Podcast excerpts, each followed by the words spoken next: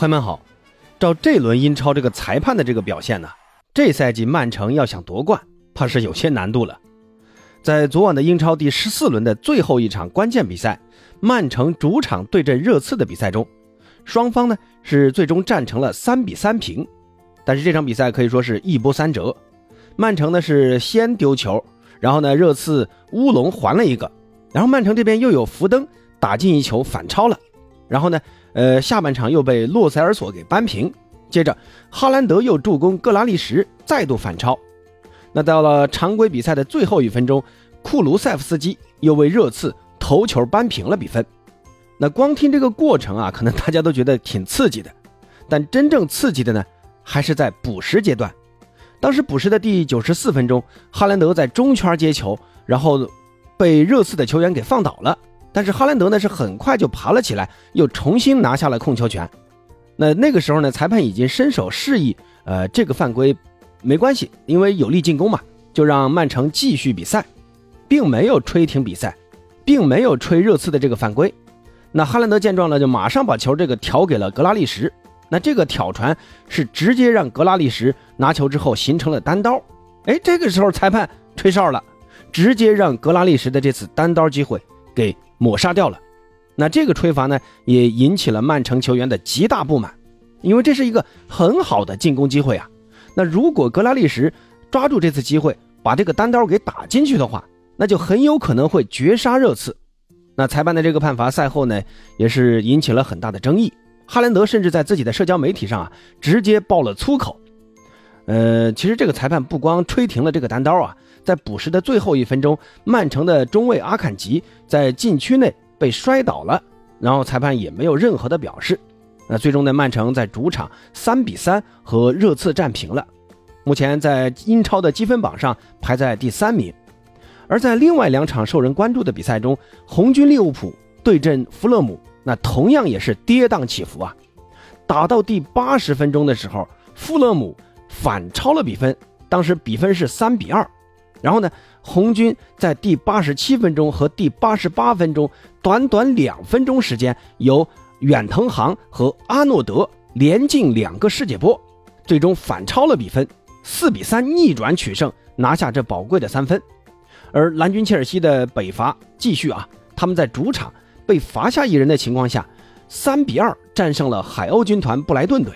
而在西甲的一场焦点战中，巴萨在主场。由费利克斯的进球，一比零小胜了马竞。这哈维的球队啊，在短短一周内是连胜波尔图和马竞这两支强队，那也算是挽回了一些巴萨球迷的口碑啊。那今天这期节目呢，咱们就来聊一聊曼城打热刺。那之前我是感觉热刺啊，很有可能呃会过不了曼城这一关。那主要是觉得热刺的这种不要命的踢法，在伤病如此严重的情况下。是没有办法跟曼城消耗的。你看上一轮联赛，热刺就是派出四个边后卫来组成防线，结果呢被维拉给逆转了，自己呢也吞下了英超的三连败。但其实曼城最近的这个情况也不太好啊。你看前两轮分别是打蓝军切尔西和红军利物浦，都是战平了，四比四被切尔西逼平。然后上一轮呢是一比一被利物浦逼平，包括这个上周中啊打莱比锡红牛的时候。也是让对手先进两球，那个半场啊，堪称赛季至今曼城踢的最差的一个半场。那下半场呢，曼城才勉强给逆回来了。那可以看出啊，曼城这个赛季在对阵强队的时候，没有以前那么稳了，尤其是他们的防线啊。你看最近这几场比赛的这个丢球数，你就知道了。曼城的防线并不稳，那呃，热刺的也好不到哪儿去啊。那我们可以看看曼城的这几个丢球。第一个丢球呢是曼城的一次角球机会，然后呢被热刺抓了一个反击。当时库卢在后场拿球之后啊，直接是一个长传找到了孙兴民，而孙兴民是在多库的干扰下，先是呢用头球一点，那这个头球一点是这个进球的灵魂啊。那最后的这个射门呢就是水到渠成了。这个球啊，热刺的这个反击打得实在太漂亮了，总共也就两次传递，四次触球，然后孙兴民就射门进了。就这么简单高效，而曼城防线的问题就出在这个角球机会在防线压上的时候回撤不及时造成的问题。其实我看很多人怪多库没能难住孙兴民，但你要想想啊，多库他是一名边锋球员啊，是一名进攻球员，为什么是多库出现在那个防守位置呢？而不是说右中卫呢？多库作为一名进攻球员，他的防守能力本来就不是强项，最后被过了，那也是没有办法的事情嘛。那个时候，呃，才开场六分钟，多库肯定不可能当时去下重手啊，或者说呃伸脚去绊倒孙兴民，不然的话，那肯定得吃牌了啊，严重一点，裁判直红都有可能。呃，这其实呢也是曼城在定位球进攻时如何平衡防线回撤的这个问题啊，包括守门员最后的这个位置感，我觉得也有一点问题啊。我是觉得埃德森在扑这个球的时候，完全可以再往前压一下角度，那孙兴民最后这个射门的角度可能会更小。而第二个丢球呢，我认为是曼城防线被热刺这种快节奏的进攻给冲击的有点太散了。当时呢，洛塞尔索接孙兴民在禁区弧顶的那个传球之后啊，没有选择这种惯性的前插，而是呃来了一个横向的带球。那这种节奏的变化，让当时负责盯防他的鲁本迪亚斯啊有点跟不上节奏。那就这种瞬间的没跟上的这种节奏呢，就给了洛塞尔索起脚的机会。这个其实跟曼城此前的这个防守习惯有很大的不同啊。瓜迪奥拉的这种三四二幺的这种三中卫防守体系。是有点过于依赖中场球员的回防来弥补后场防守人数的不足的，而热刺的这种进攻厉害之处啊，就是这种攻防转换的瞬间的提速，那让你的中场球员没办法及时回来，而一旦最后三个中卫在这种一对一的时候啊，你稍微出现点纰漏，那就是给对手机会。而第三个丢球呢，其实就是曼城两个边中卫的这个防守问题啊。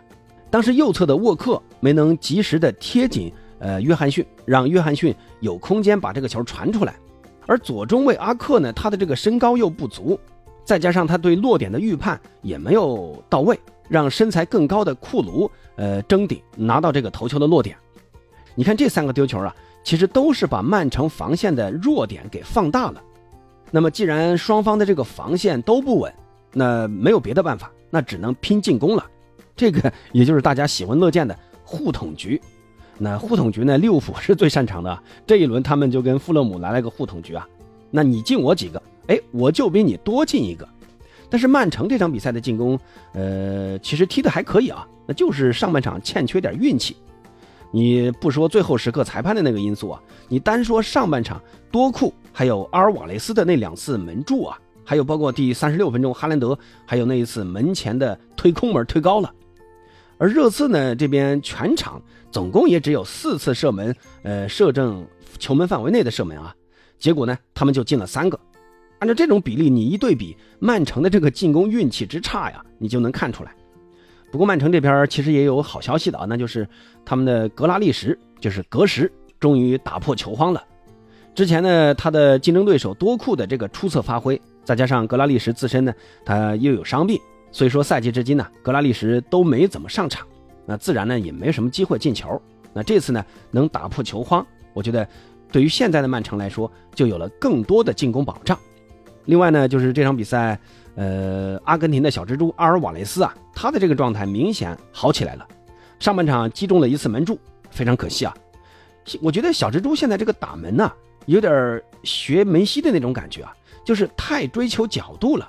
他总喜欢去兜一下啊，结果你看他的这个惯用脚是右脚，你在右侧你用右脚来兜，那不是往那个球门范围外转吗？梅西是左脚球员啊，你兜一下是往球门里面转的。我觉得小蜘蛛啊还是要练一练这个射门技术啊。不过这场比赛，呃，射门虽然不怎么样啊，但他的传球很厉害，总共送了七个关键传球，是全场最高的。曼城的第二个进球呢？小蜘蛛当时在禁区内啊，一个潇洒的转身，然后一个做球，让福登空门得手。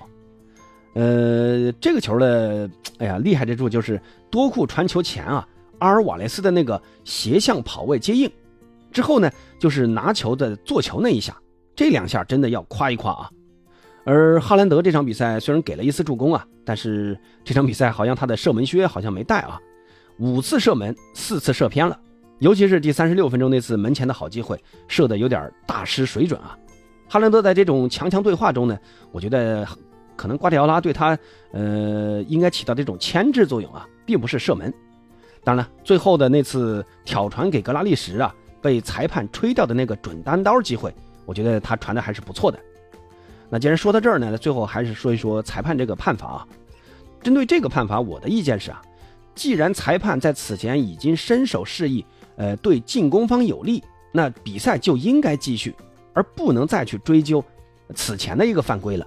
结果呢，这个主裁判西蒙琥珀啊，一看格拉利什有可能啊利用这次单刀机会进球，他马上就吹停了比赛。这种行为就是明显的带着任务来吹这场比赛的。不然你很难解释裁判为什么会出现这种行为。那这个呢，也是我开头说的，为什么曼城在如此的裁判判罚行为下是很难去竞争英超冠军的。